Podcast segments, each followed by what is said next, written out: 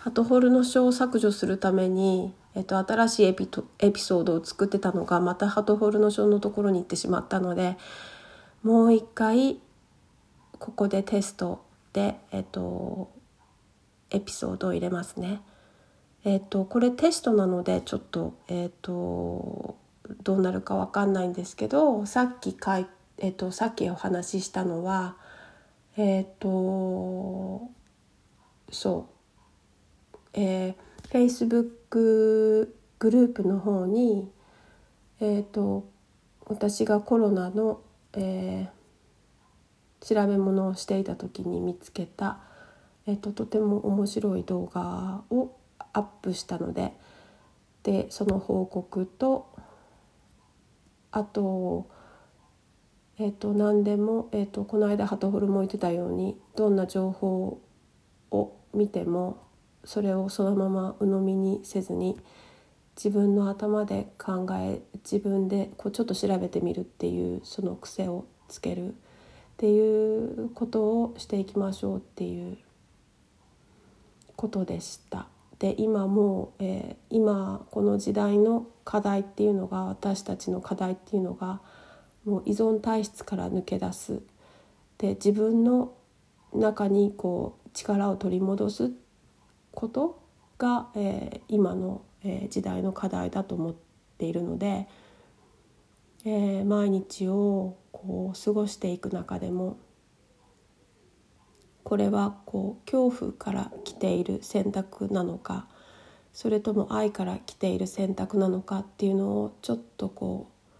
気づきを日常の中にこう入れていく。で、えー、なるべく愛から選択をしていくということがこれから今大事になってるんじゃないかなと。まあ言うのは簡単なんですけど具体的に言うとこうみんながやってるから私も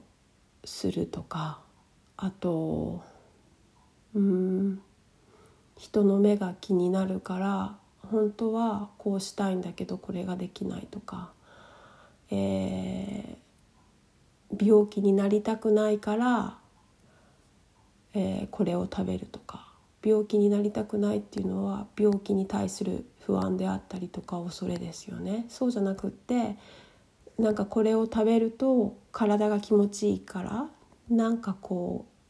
気分がいいからこれを食べる食べたいからこれを食べるっていうんだと全くこう同じものを食べていてもエネルギーが違いますよね。なのでなんかそういうこう、えー、日常の小さなところから、えー、愛から選択をしていくっていうこう習慣づけをすると人の目とかそういう人にこう言われたことじゃなくて自分の感覚に結構、えー、忠実になっていくっていうか自分の感覚に戻っていくっていうかそういうことをこう意識できるようになると思うので、えー、まあちょっとしたこう、うん、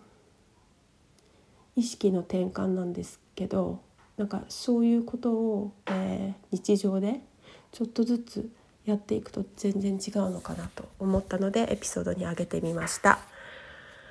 えー、この使い方ねちょっとね私まだ分かんなくて大変なんですけどやってみます。では今日皆さんも一日、えー、良い良い一日をお過ごしください。では